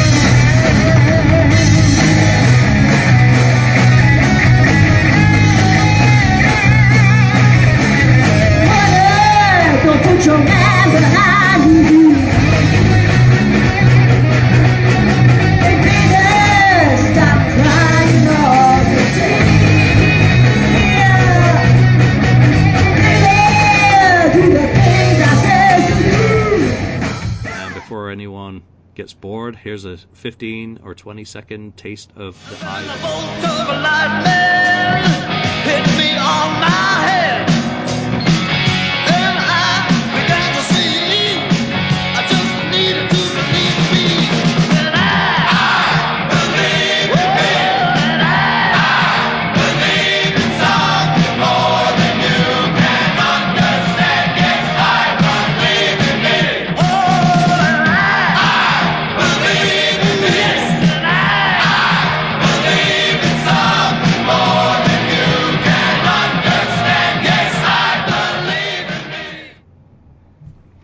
right, so I've seen that before. yeah, fucking sick of that damn video. Uh, saw it for all day long. you know, so let's talk a little bit about the guests. You know, Bruce Kulick, Ken Kelly, Moose, Big John Hart. I did not get a chance to even say hi to Big John Hart, or Me neither, actually. he is working on a book, which I think is absolutely, you know, fascinating. Hopefully, it won't conflict with any other books that are coming out. Um, we've mentioned David Donato and Eddie uh, Korolnik, manager White Tiger and lead singer, respectively. Tim Sullivan. He was on site. Uh, I saw him setting up his booth. I, I didn't stay for his Q and A because by that point I wanted to have a beer, and we were done for the day. Hadn't had any sales in an hour, or so uh, we did our time. Adam Rifkin, I don't remember if he even showed up on site, so you know that's after we left, and you know I, I don't need to see Detroit Rock City. That's the sort of thing I want to watch at home with a beer when I'm in the mood. Yeah, yeah. Um, one of the most touching things was Roman Fernandez. Obviously, he is uh, spearheading a campaign to attempt to get Bill Aucoin into the Rock and Roll Hall of Fame as a manager. Obviously, Bill Aucoin doesn't need any introduction to Kiss fans in what he did for Kiss, what he did in terms of merchandising the band, which is a model all bands, you know, follow. I went up and said hi to Roman. I gotta say, he is absolutely brilliant. You know, I, I thanked him for keeping the memory of Bill alive, and it- the guy had a tear in his eye. And, you know, simple as that. I mean, it is it is one of those emotional subjects that we're talking about respecting a person for their contributions to the music business and when you think of the great managers I think they have hmm. every right to be recognized by the Rock and Roll Hall of Fame as Tupac or Madonna or Nile Rodgers getting special awards. These are the guys who did hmm. so much work, and ladies, you know, to be non-gender, you know, specific. Th- They worked their asses off to get recognition, to try new ways to get their bands out to the public. And Bill is more than worthy for the work that he did with Kiss, let alone any of the other bands that he worked with. So, you know, it was great to see them running a video. Did you go over and see Yeah. the stand? I did go over there and I, I saw it. I saw the people that were uh, they had a couple of laptops there where you could connect and and and you know uh, sign the petition, uh, you know, online uh, to you know uh, to get him to get Bill into the Rock and Roll Hall of Fame. Um, and I was standing there watching that, and one of Roman's helpers uh, as a as a woman, uh, she said, "How have you have you done this yet?" And I said, "I already did it way ahead. I mean, I did it online. You know, I, I can't remember when it first went up, uh, out there, probably a month or who knows how long, months ago. Um, I already had uh, signed. So I said I already signed. Then she told Roman and says, you know, I and I met Roman at that point, and uh, you know, I, ba- I I said, you know what? I said he deserves to be in there. I said, he said, no bill, uh, Bill Aucoin, no kiss. Yep. It's it's it's, it's as simple as that. There would be there would be no kiss without Bill Aucoin. So he definitely needs to be in there. Absolutely, and you know, bless Roman Fernandez for spearheading that project and keeping Yes. his memory alive. You know, utter respect to him. Um, again, there's a great episode of Three Sides of the Coin where they interview him and talk about a lot of Oh, yeah. this. And you know, there's no point me even wanting to get Roman on the show because it's been covered so well by them. So go and check that out on. You know, you'll find it on YouTube. Um, you know, some of the people that we met. I mean, we didn't meet him, but he he blew on by, and that was Richie Scarlet was in the house for. Uh, uh, Right. you know, a, a brief period of time. Ace was in the neighborhood, and uh, you know when Richie went blowing by, I thought, oh, maybe Ace is going to show up, or you know maybe Paul Stanley's going to come, you know, six foot hot foot, you know, come say hello and all that. But it, it didn't happen. Richie, Richie was Richie. I mean that that was very cool. Just I ah, uh, Richie. Uh, and he, he Yeah. already he already gone. He just checked things out and you know kind of left. I I think a couple of people got a photo with him, which was you know just very cool. And obviously with his connection with uh, I think Peter's music, you know maybe he was hoping to be able to grab Peter, but you know Peter was kept off in the the separate room to do things at his speed with a you know limited number of people able to access him at one time was you know utterly the right way to do things. No, you know, we're not going to talk prima donna or anything. It's uh, the right thing to do to someone is to give them the space that they need. Um, who else did we meet? Harley Quinn from the board. You know, uh, that was absolutely wonderful. She, she'd uh, come on by, and I think we saw her with Ken Kelly right before she came over to us and said, Hi, I'm, you know, Harley Quinn from the board. You know, nice to meet you. And it was absolutely wonderful to, to meet people like that. Uh, What's funny about her is uh, I had just talked about. I was reading. I said uh, I saw. I said Har- Oh, I said Harley Quinn's coming. I look at the board, you know, in the in the thread, and I said, uh, I said Harley Quinn's coming, and then next thing you know, she walks up. it says, "Oh, Harley Quinn." What? It's like, oh wow, that's that was cool. So yeah, it's nice to see And- and- and meet you- people that you- were on the board. I think you got a fair bit of recognition as well. People who have uh, watched our show. I mean, that was kind of nice. I mean, the number of people who said, you know, good job on the show. Keep doing what you're doing. We like what you're doing. Um, you know, it, it, it was great feedback. It, it wasn't an echo chamber by any means. You know, there are some people who said you need to do this, you need to do that. But over overall, you know, even those who had suggestions, you know, were very positive about what all the podcasts do. They say, you know, I also listen to Kiss Room, I listen to Podcast, I like this, All the ones, I, yeah. I like Three Sides. You know, they go through you know, Pot of Thunder. You know, I Yeah. think we heard every single podcast that was related to Kiss mentioned and how much these, you know, con- consumers essentially. I listened to them too. I listened Yeah. to the other ones. So, Same here. I mean, I had the latest episode of Kiss My Wax queued up on my phone for the drive down and the Yeah. latest three sides. We never got to it. So, you know, regardless of what we do, we're listening to the other ones. Um, I think one of the coolest kind of cross art events that um, I had was meeting Duane. And if you go on Facebook and go to Prince, the complete studio sessions book, Oh, yeah. Duane is the author, and there's going to be news and stuff about what's going on with that book. As someone who's interested in popular culture and music, whether it's Ken Sharp and Power Pop, or you know Metallica books or Def Leppard books or whatever, if it's to do with the music that has affected me during my life, it is always wonderful to meet other people who are working in a similar fashion, documenting the history of artists who have left an indelible mark on me. And Duane's book on Prince is, or books, is absolutely stunning and fascinating. And to have actually sold someone else a book who is working on a book is just one of those blow my mind moments in life because I'll be in line to get the Prince book. Simple as that. Whether it's like I said, doesn't matter who it is. Beatles, Crosby, Stills, Nash, Neil Yeah. Young. I don't fucking care. I love music. I'll read anything. NWA. I'll read it. I'm interested. So, you know, to have these sorts of folk going by the stand was very cool. Um, I think before we move to th- day three, any final thoughts on the actual expo?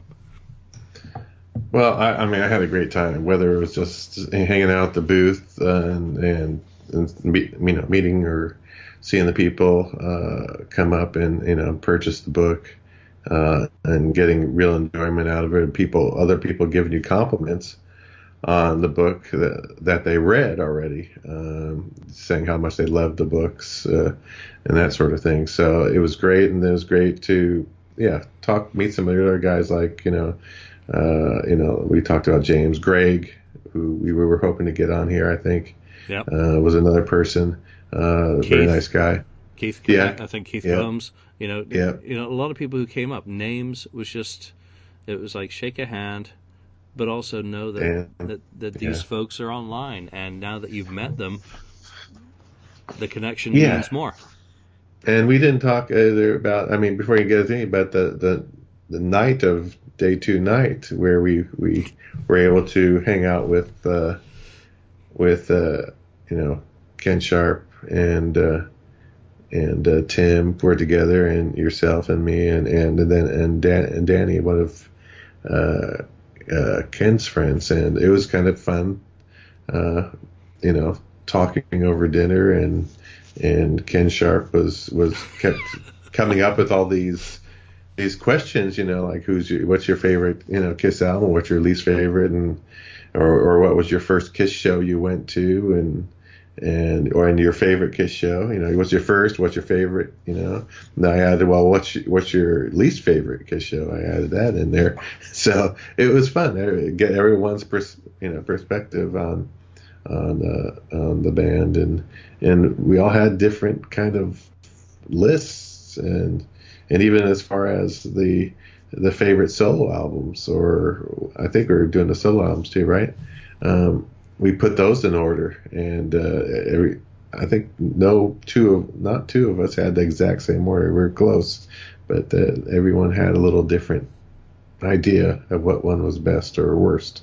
Yeah, we did the rankings of the solo albums, and I mean, th- this was kind of quiz night with Ken Sharp. I mean, it was fantastic. I mean, I was on my second El Segundo by then, um, and I hadn't Yes. eaten. I'd, I'd essentially not eaten all day, or I hadn't even had breakfast for God's sake. And I'm and I'm a pretty fat guy. Um, so by by that time we got a table at it was Bludso's, which uh, I gotta say is some of the the best barbecue I've ever had, and I didn't as an Englishman I didn't have to eat it with my hands. They had knives and forks. It was very civilized. It was wonderful actually, um, you know, and smoked chicken links, and the the food was excellent. The company was even better. Absolutely. I mean to have Tim yourself, uh, Ken Sharp, and Danny. I mean, Danny and I had a great side conversation, which i is yeah. just not suitable for a podcast of this sort. But um, you know, Danny, I gotta say that was that was a hell of a conversation. But Ken's quiz questions, I mean, rank your solo albums. We're, uh, this is our next episode, basically. Your first, your favorite, and your fucked. You know, we'll we'll throw in your least favorite one. You know, the three Fs, and it's not a it's it's not the Foo Fighters song of that uh, that title. You know, it, it it it really gave us a, a different kind of look at where each of us come from as fans. Um, You know, Tim has a different entry point to the band and favorites than I do. Mine is obviously, you know, well documented as being Asylum, even if my first interaction with them is in 79 with Deuce, which remains my favorite favorite song. Yours is a different point of view. Ken's was, you know, fascinating. And and it kind of came back to what we've been asking all day long about people's favorites, this and that. Um, but to actually sit down with Ken, have a meal and have a chat, have some, you know, for me, some beer. Um, you know that that was so cool. And then obviously we, he- we we headed back to the historic. I think we had a beer. And, Yeah. and that was it. Prepare for the tr- the drive back up north. So there, there was no craziness. You know we'd we'd invited moose. He wanted to get back to his family um, you know and invited some other folk out to to come and have this as well. But you know I, I think these are things that can be done anywhere with any Yeah. group of you know uh, kiss fan and for Kiss fans to get away from thinking about themselves on different levels that I we're not Masons is something that I said throughout the, the weekend. We're not the freaking mas- Masons. You're not going to raise to a 30th level being a Kiss fan. You are a Kiss fan. It doesn't matter what era you are particularly, you know, interested in. You, you can have a, Yeah. f- you can be an originals only person. You can be a Tommy Thayer person. It doesn't matter. You're a Kiss person. It transcends everything else, and you should be able to sit down with an alcoholic drink or not, whatever, and have these conversations that we were, you know, so fortunate to have over the weekend. That uh, again, they're going to stick with me for a very, very long time until senility takes over. yeah, no, I agree. I mean, it's it's like it's like uh, you know, people different people get into you know another like Batman. Like me, uh, I got in in 1966. There's people who probably got into '89 with that movie or or whatever, or certain comics set from the 80s or 90s, and or the Dark Knight movie or whatever. I mean, it's all you still you you, you got in at some point then you once you discover that then you go back and then you look at the history like the history of kiss the history of the band and and what transpired. I mean it's when i got in at 77 sure that's what i did. I started going backwards and it's like okay all right uh i had live two and then i went backwards. I was getting a love gun and rock and roll over and i was going i was getting going back and slowly building up and then learning their history and their different songs and their styles that they were playing uh, when they were started. So yeah, and then just then you just move forward after that. You're just going to the future and Yep. and what comes comes. And uh, so yeah, it's all all the fans. It's easy to talk to all the fans. They have all we you know we have the same thing in common. Uh, it's, it's that little link. It's you know it is the Kiss Army and we're linked even though we disagree on a lot of things we agree on a lot of more stuff than we disagree on i think Yeah, so th- that's my big takeaway from the weekend. On day three of the expo, of course, we were driving back north. Um, we did not stick around for the Peter Criss guided tour.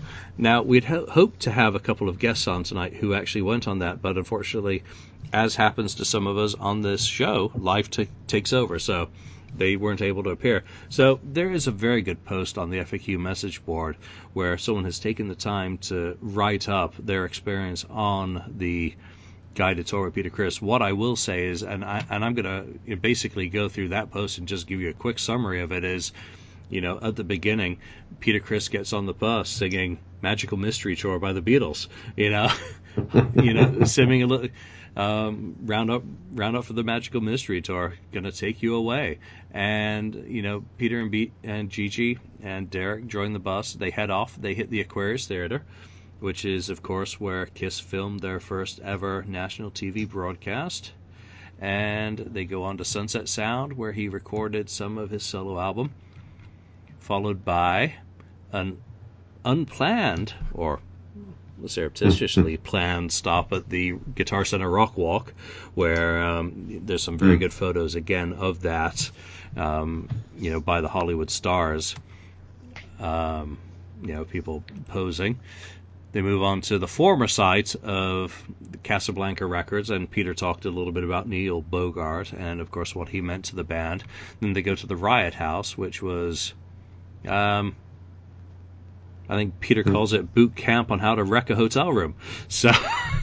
yeah there we go yes One of the best pictures I saw was the whole group of them in front of Tower Records, which of course you can find. Is it in Lydia's book? I think. Um, Paul and Peter. I, I I don't even want to click, but you know, there's a classic picture of of uh, Paul and Peter under the Tower Record sign, which of course back in the days where you could actually walk into a fucking store and buy records was a classic store.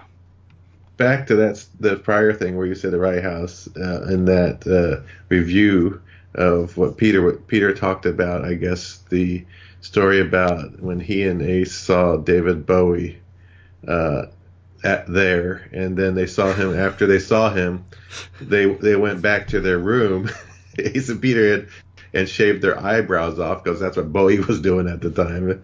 They did the same thing, so it's kind of funny that they they would have done that. Um, Yeah, I, I think the best part of that is, uh, you know, they went and showed Gene and Paul, and they thought they Yeah. were crazy, but they knew Yeah. that they were totally into what they were doing, that they would Right. do anything to make it. Exactly. So, wh- what a great. St- I mean, just imagine you're sitting on a bus. People were, were somewhat poo-pooing the idea of Peter Criss doing a tour of L.A. I mean, what the fuck's a New Yorker going to do in L.A.? Well, you hmm. know, Peter Criss has history.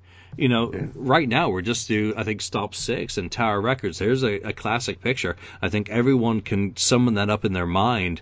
What it, Oh, yeah. the the picture that we're talking about. You know, and, and you know, Casablanca Records after they moved out there, you know, Stop Seven, the Rainbow Bar and Grill. I mean, by the Whisky, by the Roxy. I mean, the places Kiss never played. I mean, as a as a club act or as a young act, but the ones that you just can't go through Los Angeles, Hollywood without kind of going to.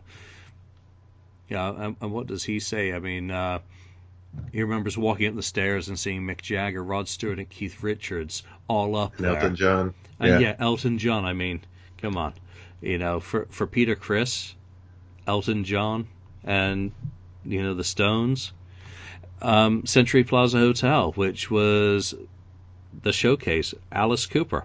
All they need Oh yes, is a Yeah, Alice gimmick. Cooper was there. Yeah. So im- im- imagine Peter just walking you through that. Very cool, and obviously all dressed up as the cast of Casablanca, A&M Studios, where, oh yeah, the four members of Kiss. I didn't play this for you actually in the car. Recorded for the last time the D- DRC '98 recording. oh, you got that? Oh.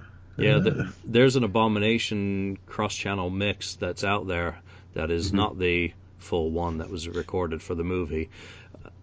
They had originally talked about including it on the soundtrack, but you know what? The quality really is not there.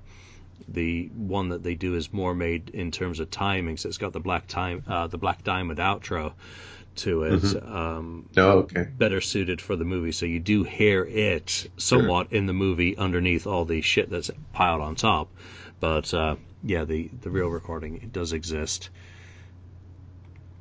Um, uh, th- there's a lot to read about A&M Studios Top Nine, so go over to the FAQ message board and do uh, do Yeah. check it out.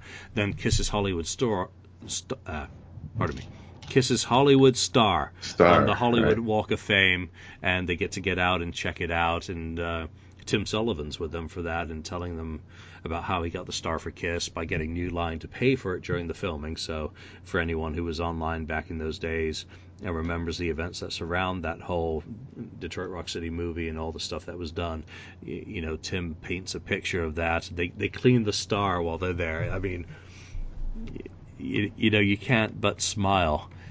Stop 11, uh, Grumman's Chinese Theater, or is it Grumman's? I don't know how to say it, but uh,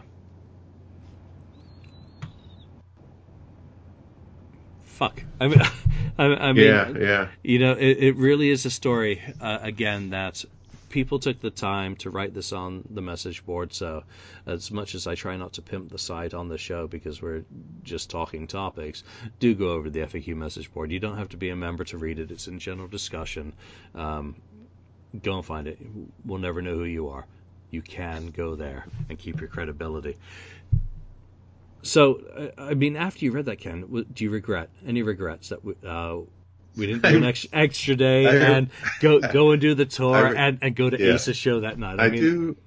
I, I do regret it a little bit. Um, I know it's funny. I, I didn't know how good it was going to be. You know, it might have been okay, but uh, it sounds like it was a lot better than I thought it would be. Um, and and and Peter was, you know, getting into it and talking about all these different places. And I guess even right at the end of this write up from it's Harley, right?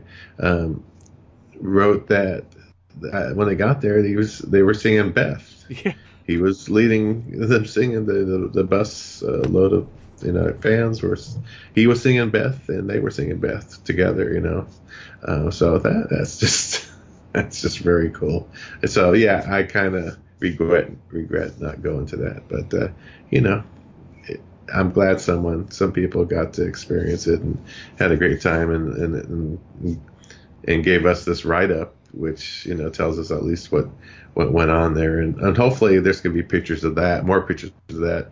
I mean, I had purchased ahead of time a package that you can get us going to this uh, expo. There's a package that you can get because there's a photographer on site for all the days. I think, and I'm hoping for that for the uh, also for the. Um, I'm sure it was, but for the third day. Um, but I, I can't wait to get those pictures. I think they'll be coming to me maybe next week online. I'll be able to get access to those. Yeah, they they probably have to vet those through Peter and say, you know, which are the ones that you want to represent your event. You know that we've um, you know sold as packages to the fans. At least I, I I hope they do. You know, I assume they.